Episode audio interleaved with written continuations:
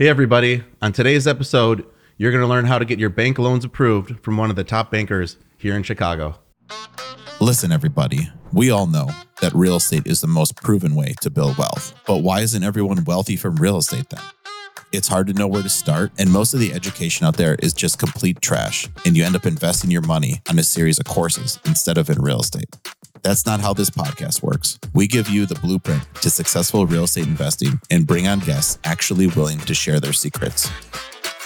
I started my real estate investing journey as a freshman in college when I bought my first duplex and have been in the trenches doing deals ever since. And today, I now own hundreds of millions of dollars of investment property. On this podcast, you will learn what you actually need to know to be a successful active or passive real estate investor. And we'll offer our takes on what's happening today so you can navigate this market and build wealth.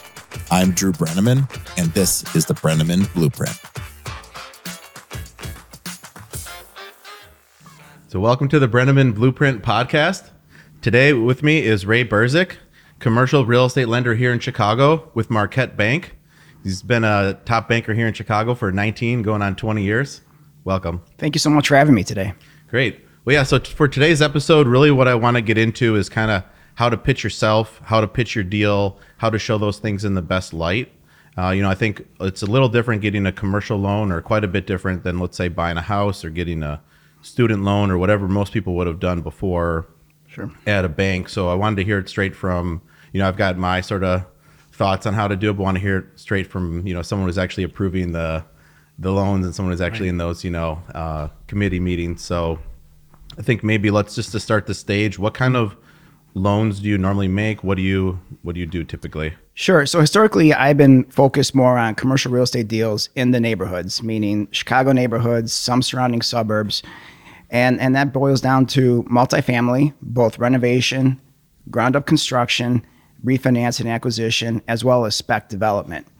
So we do a lot of single family luxury spec development along with condos. And those deals can range from, you know, two condo units to about eight. And with the apartments, uh, we can do a ground up development up to about 60 units. That kind of fits our range.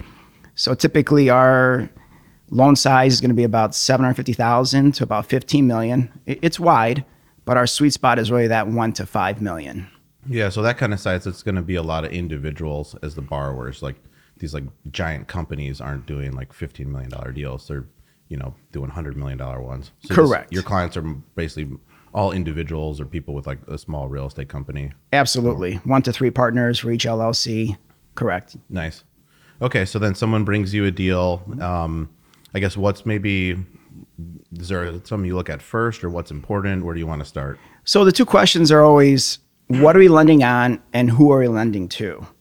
And typically, I, I do put more weight on the asset itself because that's how the banks can get paid back. That's our primary source of repayment.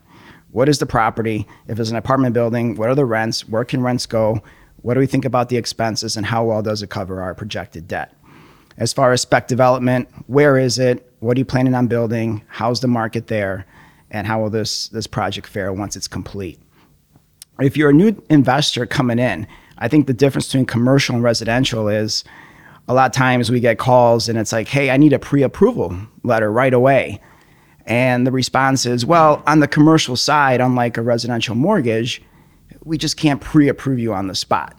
So, what we can do for you though is write a letter that we're looking at this. We feel confident in the transaction, and that usually appeases a seller and their broker.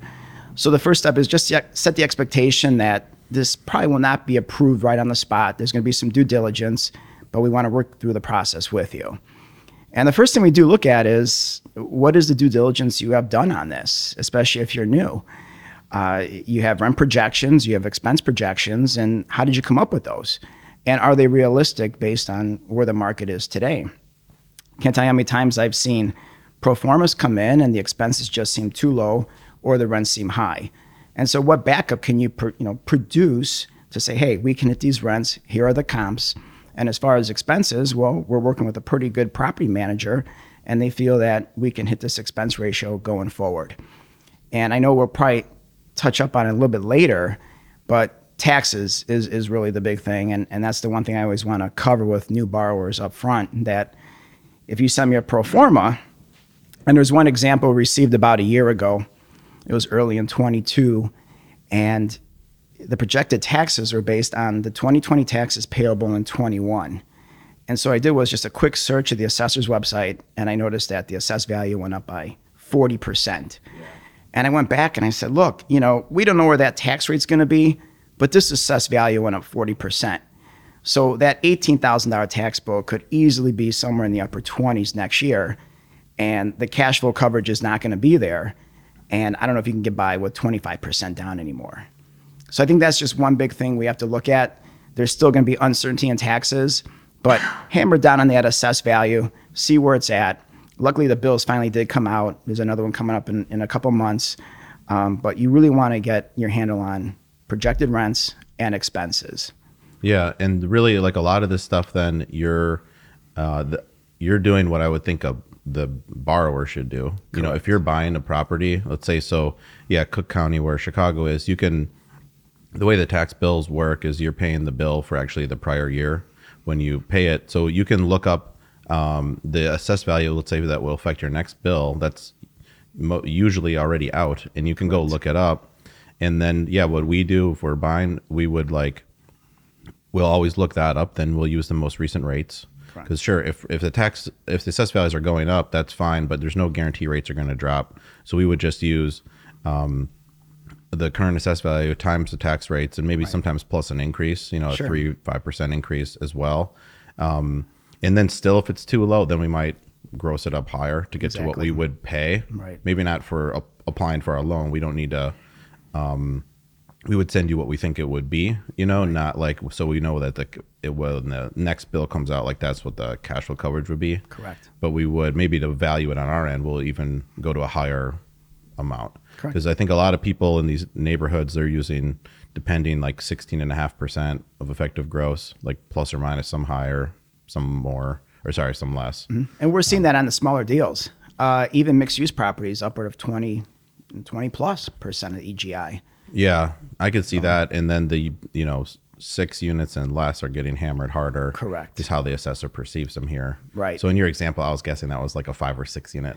Exactly. myself, It was. It definitely you can- was. you can get to 28,000 in taxes pretty fast. Right, pretty fast, right. Neighborhoods here. And then what's weird is like on some of the seven or eight units I own, the taxes are like that amount as Sure. well or less. Yep. Um, But yeah, so then what I'm hearing is you need to you need to have real rent comps and real expense comps Mm-hmm. Correct. for or uh, you know look up the expenses. So let's say for insurance, uh, you, you don't want to hear like this is just what the broker has in their booklet. Right. Like you want to know this was a, a real quote. Sounds like Absolutely. And I think one mistake that can be made is let's say you're buying a property from a well known developer that or investor that has 200 units and maybe they get a bulk discount on their insurance. And that pro forma might have actual seller expenses. Well, guess what? You know, that $3,000 insurance bill could easily be 4000 for you because you're going to be working with somebody new and you're not guaranteed to hit those same expenses that that seller is. yeah, that could be part of like a huge real estate schedule where they're getting a better deal. Correct. On uh, you know, on what their insurance rates are. Right. What? Um, okay, so then you need to figure out, you know, what your insurance, what your tax is going to be, and then um, it's interesting that you look more at the deal. So then, is there a, a way somebody, I guess, like a best way you've seen a deal presented? Let's say, like what what would that look like to you? Sure, and and it does come down to a full financial package, and the more detail you can give us, the better off you're going to be. Uh, typically, we're going to ask for a personal financial statement. We're going to ask for all your tax returns, personal and corporate, uh, W twos, pay stubs, whatever it may be. And and if you do own other properties, that- Child's birth certificate. Exactly, Yeah, right. Yeah. and if you do own other properties, that schedule of real estate is going to be very important for us. Even if it's just one or two, or or let's say you have hundred buildings, you know, purchase date, purchase price, estimated value, cash flow, and debt, because that's something that we're really de- definitely going to look at.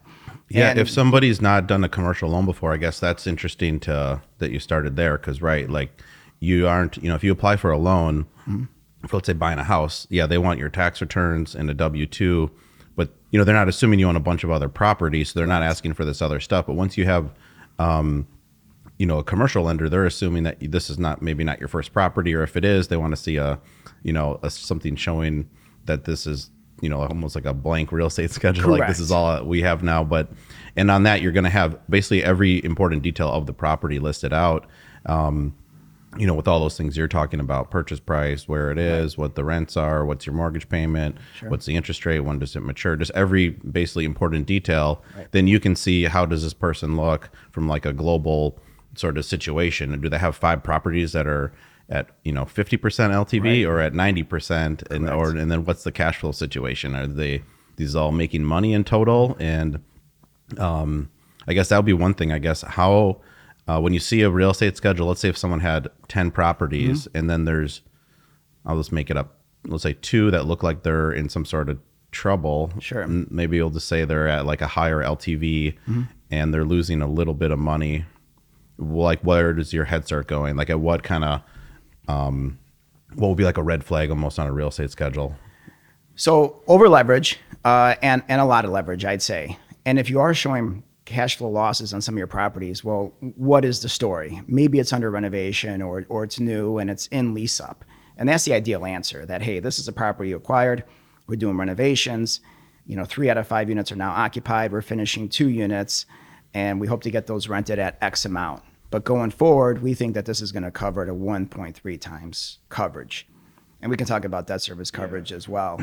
Yeah, so you need to be able to explain it. You don't you don't want to hear, oh yeah, it's just been empty for two years and we're not really getting anywhere, Correct. Or- E- exactly. or that's just you know the value dropped after I refied. Like Right. that's not.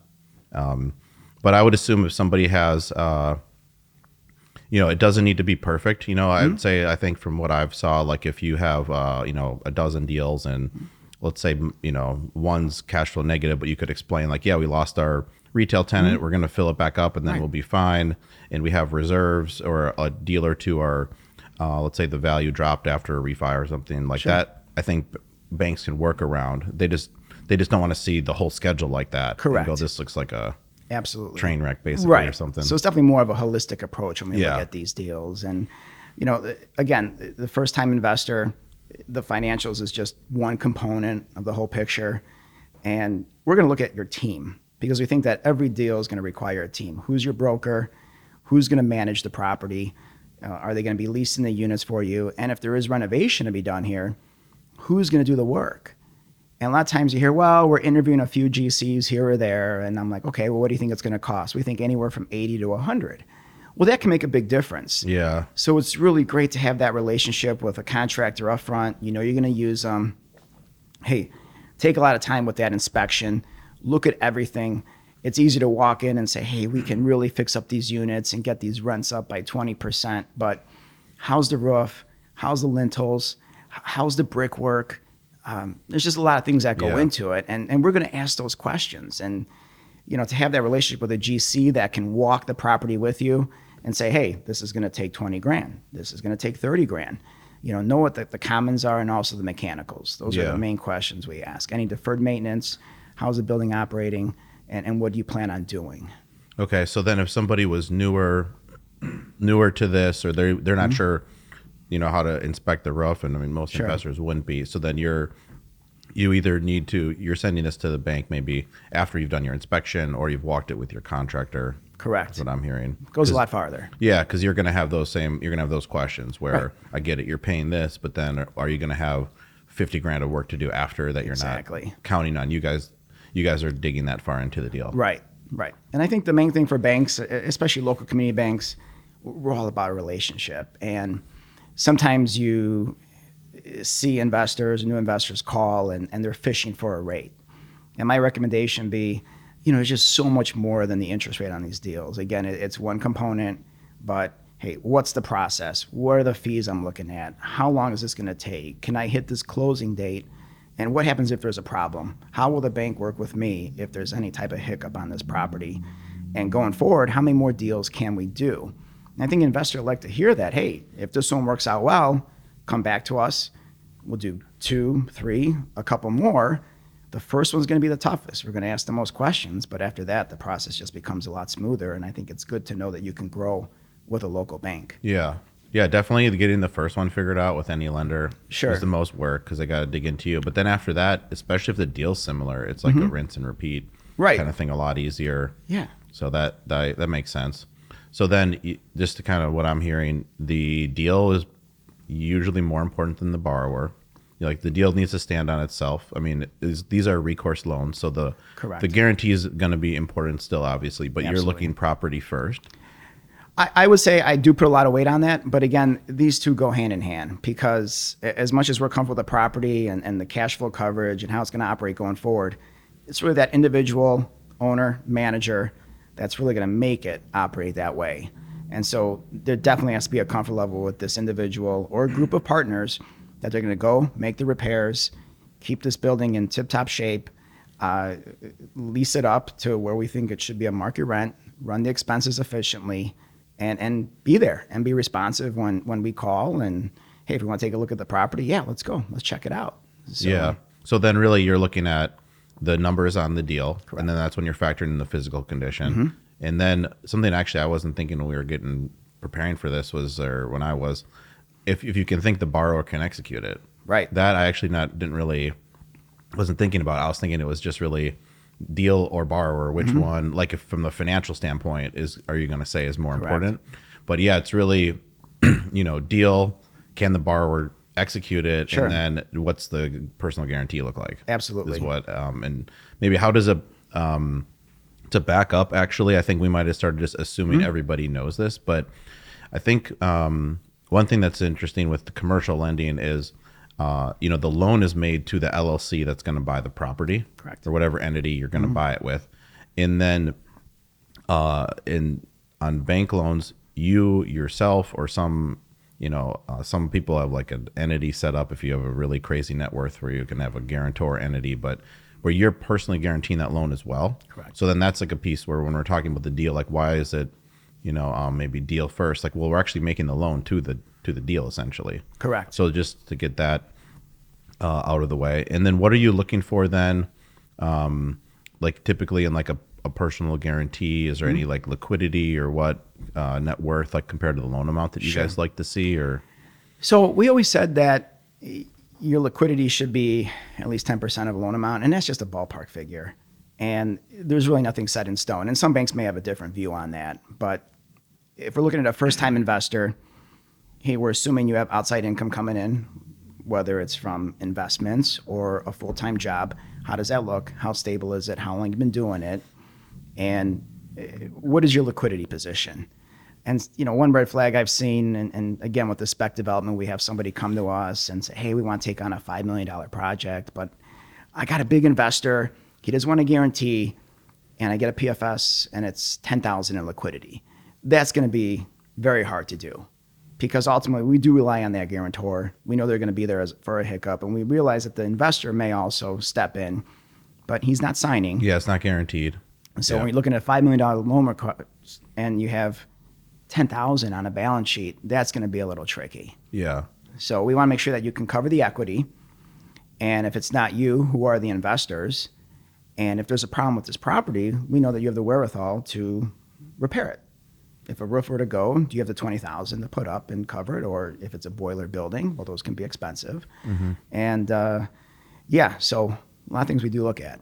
Yeah, that's interesting. And then what about are you looking let's say they did have that uh let's just say like you on a 5 million dollar deal ideally they got at least a half million liquid. Mm-hmm. Right. But then the next thing you're are you how hard are you looking at like well okay how many other loans this person has cuz what if they have like 10 5 million dollar loans like how do you look at that? Absolutely. Um, and again, there's no set number, but we're going to look at the contingent liabilities and what are you guaranteeing? And maybe you're an experienced investor and you've taken some loans out with Fannie and Freddie and it's not recourse. And it's like, well, great. They're not personally liable for that, but we know they still have this exposure out there.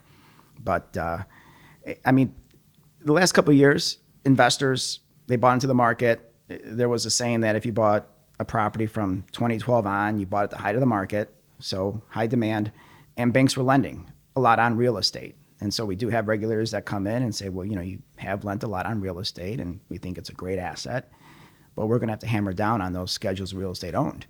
And the more detail you can provide, the smoother the process will be again, estimated value, your debt, what's coming up for maturity, And let's say you locked in a three and a half percent rate a couple years ago. What happens in a year or two when you're looking at somewhere in the mid fives potentially if rates don't drop any further? Yeah, that's interesting. What are the regulators asking you guys to to do with the schedules of real estate? Well, what they're doing is it, it- just saying, hey, get more detail on a global cash flow, as they call it. So when we do a personal or we do a presentation, we're going to hammer down on each of those properties. And if we can get all the tax returns and verify all the income, great. Then we know what it is. And ideally, you like to see a positive coverage. And just like on a real estate deal itself, 1.2 to 1.3 is ideal. So if you can show that globally you cash flow at 1.3 times coverage, well, that's great for us. We like to see that. Yep. And so what you're talking about is going to be so the if you added up the NOI on every property Mm-hmm. divided by your loan payments on every property, just principal and interest, not Right. But the taxes would already and insurance had already been factored in on Correct. the NOI, Mm-hmm. and then you you want to see a 1.3 ideally globally.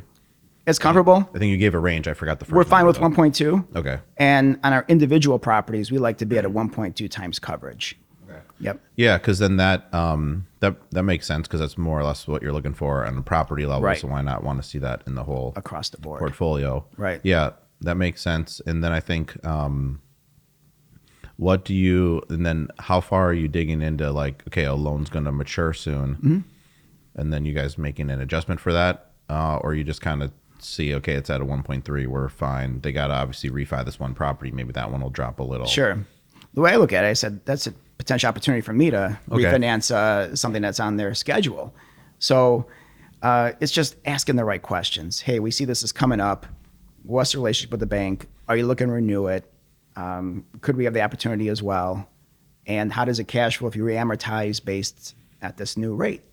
So, you know, we're always looking at it. Yeah, makes sense. And I think we have. Uh, so then I'm hearing about how to present the deal, Mm-hmm. where you need to basically sort of everything already research and sort of preempting these questions on the physical Right. condition and the uh, operating numbers and your Mm-hmm. rehab costs.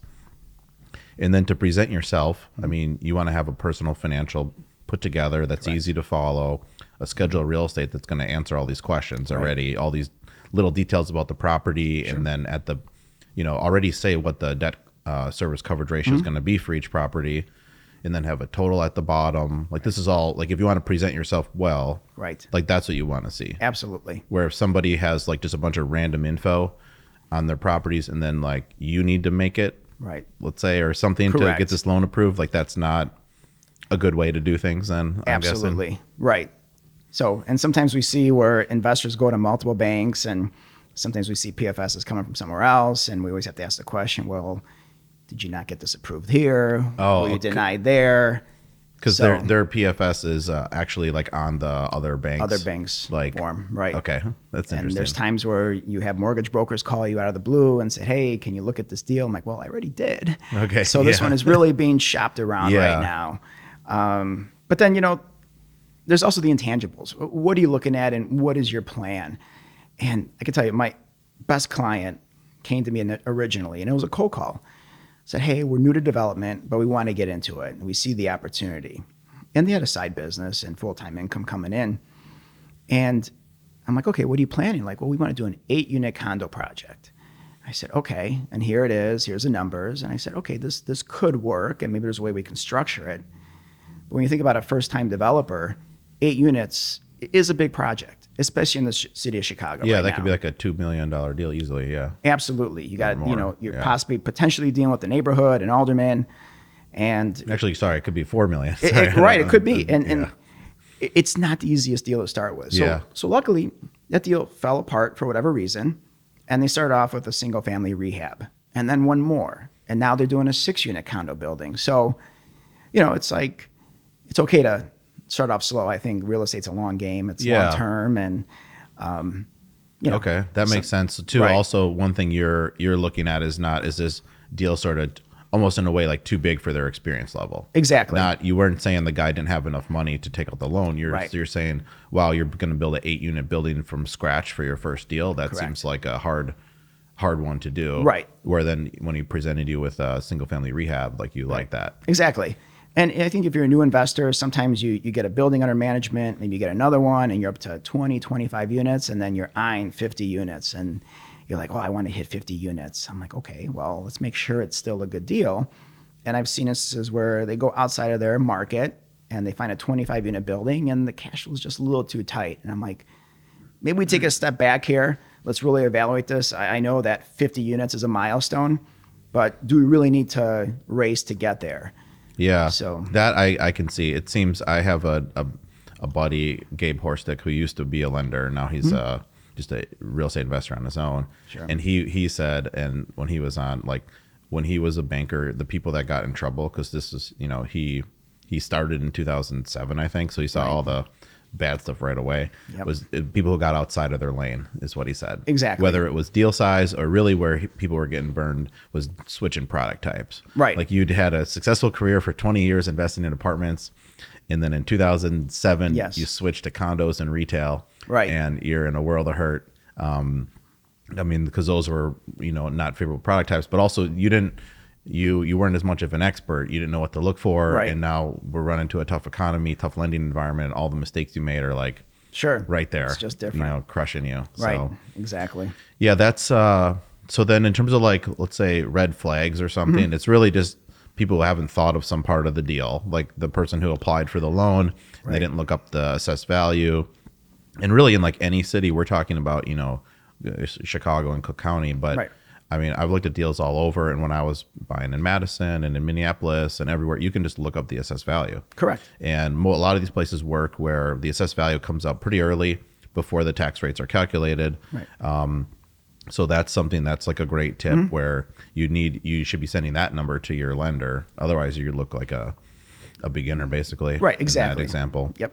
So what else? What else comes to mind? Well, I think the the high level obvious ones, if any type of tax liens out there, maybe a foreclosure, uh, a BK potentially. Hopefully, there's a story. If we find out that you stiffed a bank in, in the past, it's going to be a big hurdle to get over.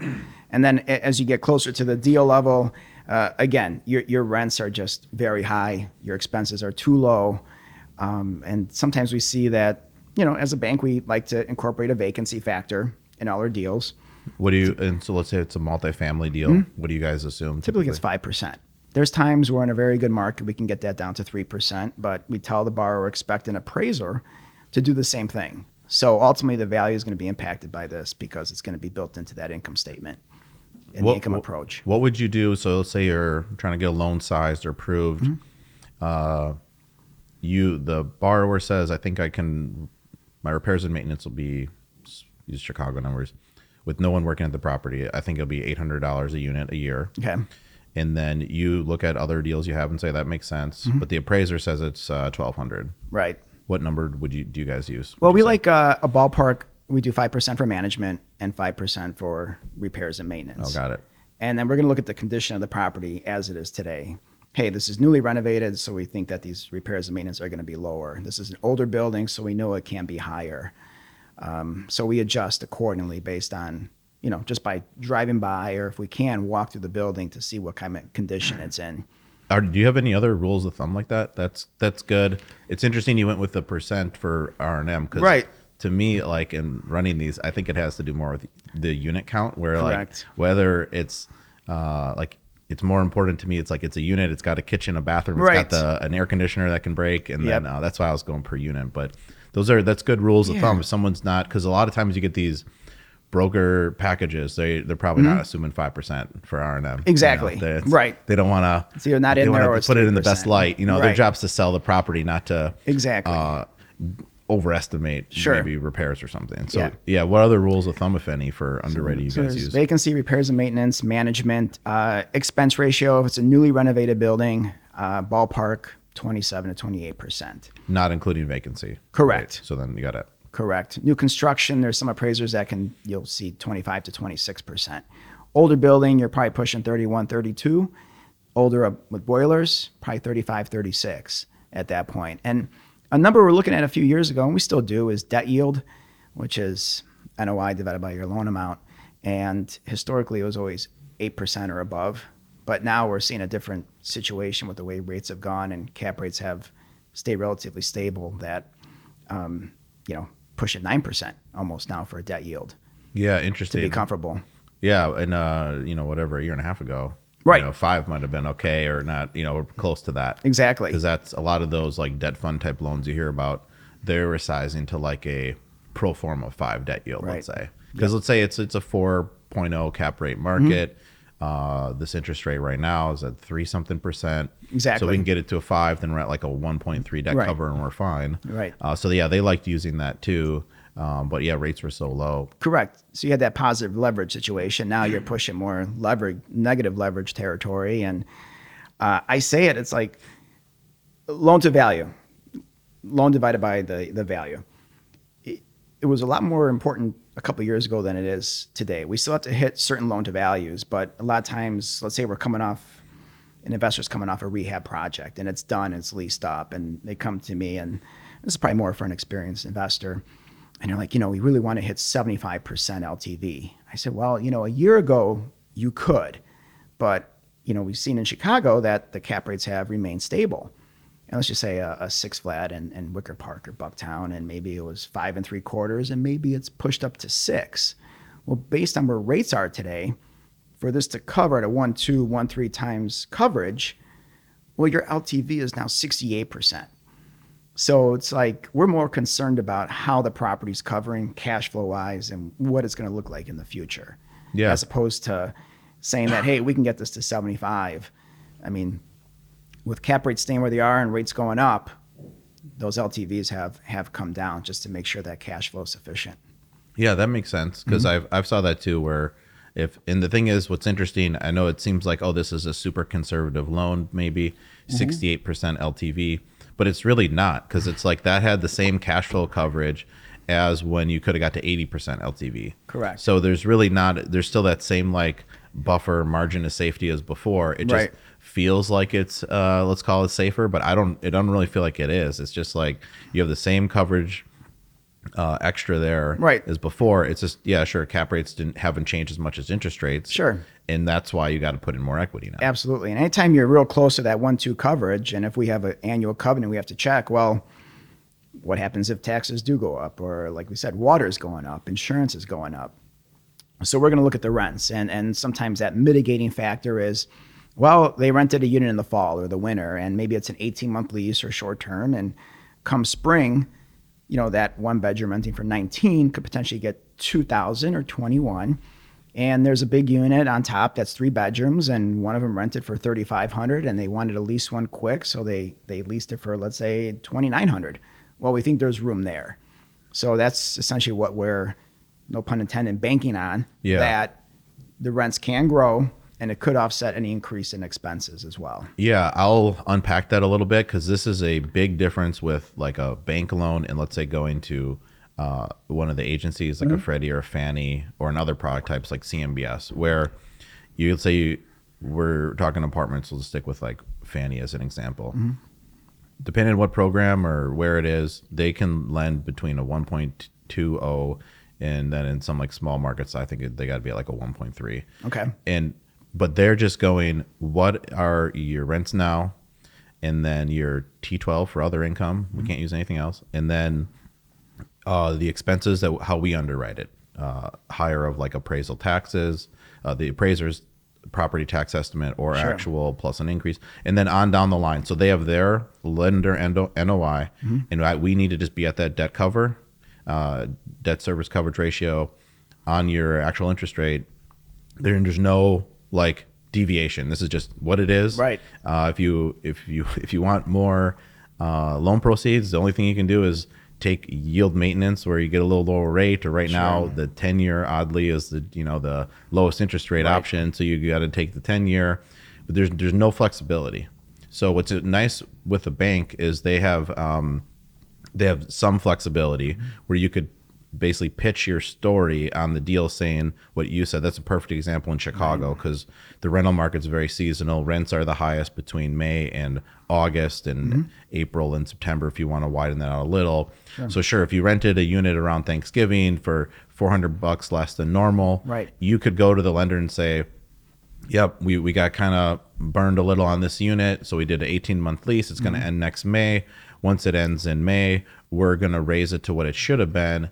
Can you give me the loan where it would be at the 125 or whatever your acceptable debt coverage is based on that higher rent? I don't have it yet, but Sure. we uh, here's a pro forma I made what it would look like if I got that rent, Right. and you know here's a building next door or my other one of that Right. type. I'm getting that rent, and then usually these banks can do it. Absolutely. So right. because it's not like too big of a leap. Like this is an eight unit. I rented the other unit like Yeah. it for that. Can I get a loan based on matching them up in in a year? And Correct. Most banks will go for that. Right. One hundred percent. So that um because then something too that you that we didn't touch on is so Mm-hmm. then like uh is there anything specific to construction lending that we should talk about where that came to mind because I Sure. I'm explaining all that going and that's a lot easier than making a construction loan so like that's how you guys can make the mental leap because on a construction loan there's no building there even and we're assuming rents and stuff so then to whatever tweak one unit isn't too tough Right. so Well, again, within a uh, ground up construction on an apartment building, we're going to look at that projected cash flow. And and the challenge or unique situation now that we're in is okay, you're at a floating rate, and let's say it's prime plus a half, you're looking at eight and a quarter. And if you're done in a year, two years, well, today, let's just say five year fixed rates are anywhere from five and a half to six and a half percent, depending on the bank or agency. It's a big swing from Yeah. before where prime was was closer to the treasuries. Now you're floating at this much higher amount, so much more interest expense. And then, you know, as a bank, how do we predict what that rate's going to be once it's done? Because once it's done and you have X rent as expenses, we still want to make sure that you're in a position to cash flow and cover debt, either with us if we finance it, or if you look elsewhere, and if the cash flow is not there, then we're stuck with a property that that just doesn't work. Right Um, so, in terms of the construction itself, we're really going to hammer down on the costs and who's building it. So, coming to us with a very knowledgeable, experienced general contractor in the city is going to be a plus. And we're going to vet that GC. And we're going to go and look at other projects they've done. And Chicago's a small town, so you kind of know most of the players and say, hey, if you're looking to build a 25 unit building here, well, this general contractor did this 25 unit building here. They did this 30 unit building here. They have a great reputation. And guess what? One of our other borrowers uses them as well. So we know them or we have experience with them firsthand. So costs are important because we know that costs did go up last year. They have stabilized a little bit. Uh, labor market's still a little shaky, but you know the good thing is while lumber's come down, steel's come up a little bit, but not horrible. Um, but yeah, we're really going to hammer down on those costs. Can they build it for that amount, or if you're using a GC that is overestimating these costs, is it too high? To where what we think your projected cash flow is going to be is just not going to cover the debt on the back end, and we might need a little more equity down up front. Yeah, so it's interesting. It's basically the same things you're talking about. You were looking at on a existing deal, Right. Where it's just we got to vet the team and all the costs and everything. Absolutely. The only thing that seems like it's a little harder to peg is um, you're looking maybe a bit harder at the refi sizing at the end, Right. On one of these than maybe a, Exactly. because the other ones are a permanent loan. We know what the rate is. The Right. term will be longer. Five years or whatever. Where the construction loan is generally shorter than that. Correct. So And we get it. We know that developers and, and property owners have had a real tough time the last couple of years, right? If, if you're a property owner, you have aldermen running around saying they want to do 12 month rent abatements. You have state legislators saying that, hey, we want to lift this ban on rent control. And uh, now you have to deal with the neighborhoods in terms of new construction. And that's been the biggest hurdle as of late. It's some aldermen. Uh, obviously, there is that ARO ordinance that's out there.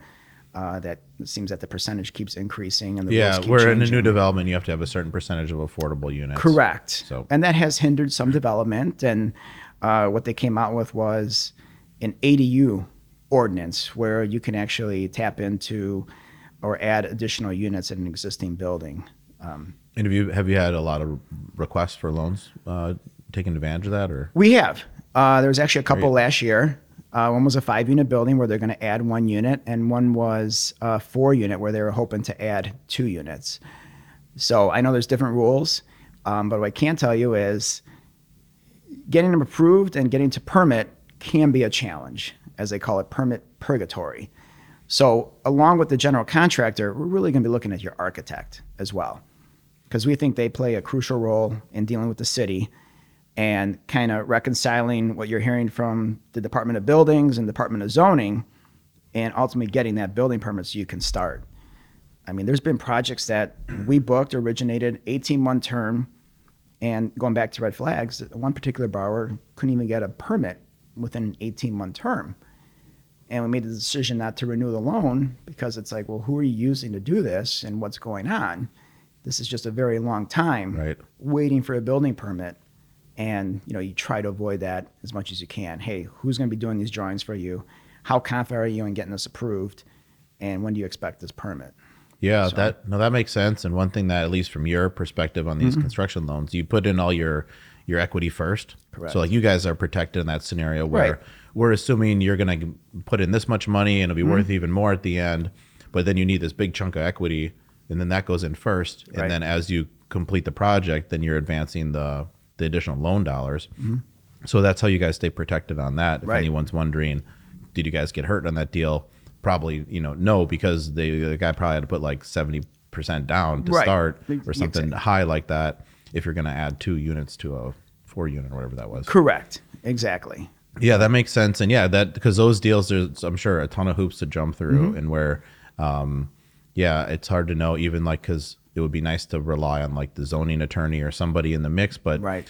attorneys aren't going to write out any guarantees that'll Correct. help you any. I'm sure. So it's like okay, we this attorney gets them Right. approved, this saying they feel good about it, but Yep. you know they're also an attorney. So if you ask them like what are the what are the odds, they'd be like I'm not in the Correct. odds making game, Right. you know, like this, so they can't give you a, Yeah. um, that much confidence sometimes. So, even on single family development, and, and we do a lot of it, you know, you're getting building permits before you get a demo permit. Yeah, So it's like, well, Yeah, what's heard going that. on there? But uh, you know, when it comes to construction, ultimately, especially in spec, and, and we do a lot of it. You're going to build a house, you're hoping to sell it to a third party, and the same situation with condos. So again, the asset, and we're going to get paid back through that sale. And it's great to have a guarantor with great liquidity and earnings, but ultimately they have to move that that unit. And so we are going to hammer down on, you know, you can say it's block by block in the city, but it can also be lot by lot. You know, are you building this beautiful single family home, but you're in between two eight unit apartment buildings? I mean, that can impact privacy, lighting, and just create a couple of issues that, you know, might prevent a buyer from actually pulling the trigger on that.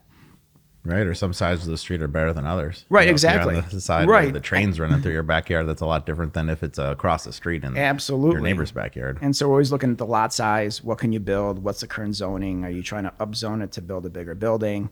And ultimately, what what's the layout here? You know, if you can get a 30 foot wide lot in the city, well, you can build four bedrooms up top, which is great because a lot of families love that extra bedroom. And so anytime you get a you know 30 wide lot, I mean, it's a plus. yeah. So Great. Yeah. Mm-hmm. Yeah. That that all makes sense. I mean, I think to close it out, um, I think this was great.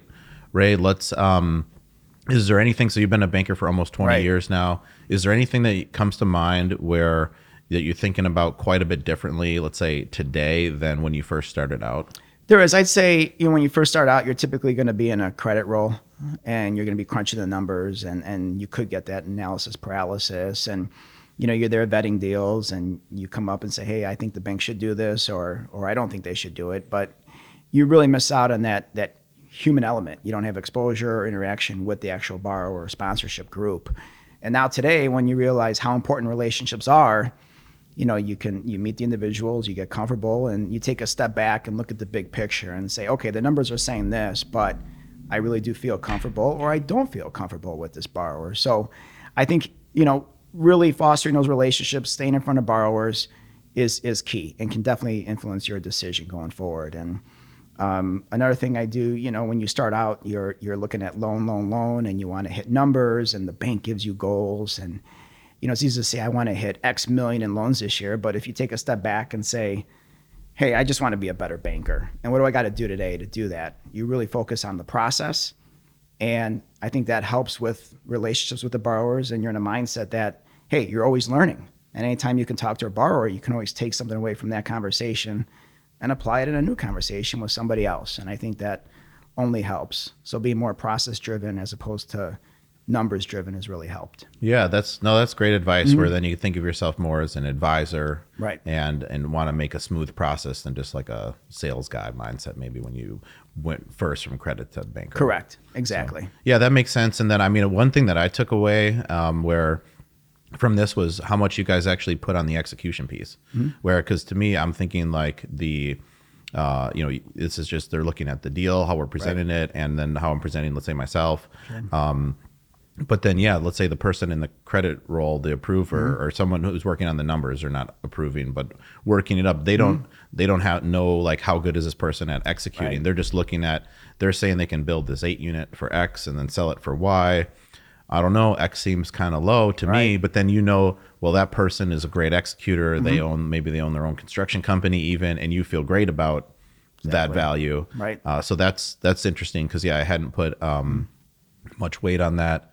Um, you know, kind of when I've let's say pitched a deal to a lender actually Sure. like i kind of think it's a foregone conclusion i can do it because Right. like otherwise i wouldn't buy it if i thought like this i was over my skis like i would i don't want to work that way i'd rather Right. like you said kind of i stepped up uh, like gradually i went from like a two unit to a three unit and then you know Sure. there were some bigger jumps but it wasn't i Right. never went from um whatever a two unit to a hundred Exactly. And. I think So- when I'm presenting these deals to our loan committee, that's I highlight that. I said, hey, this developer has done 10 you know 10 buildings or, or 10 houses in the last three years.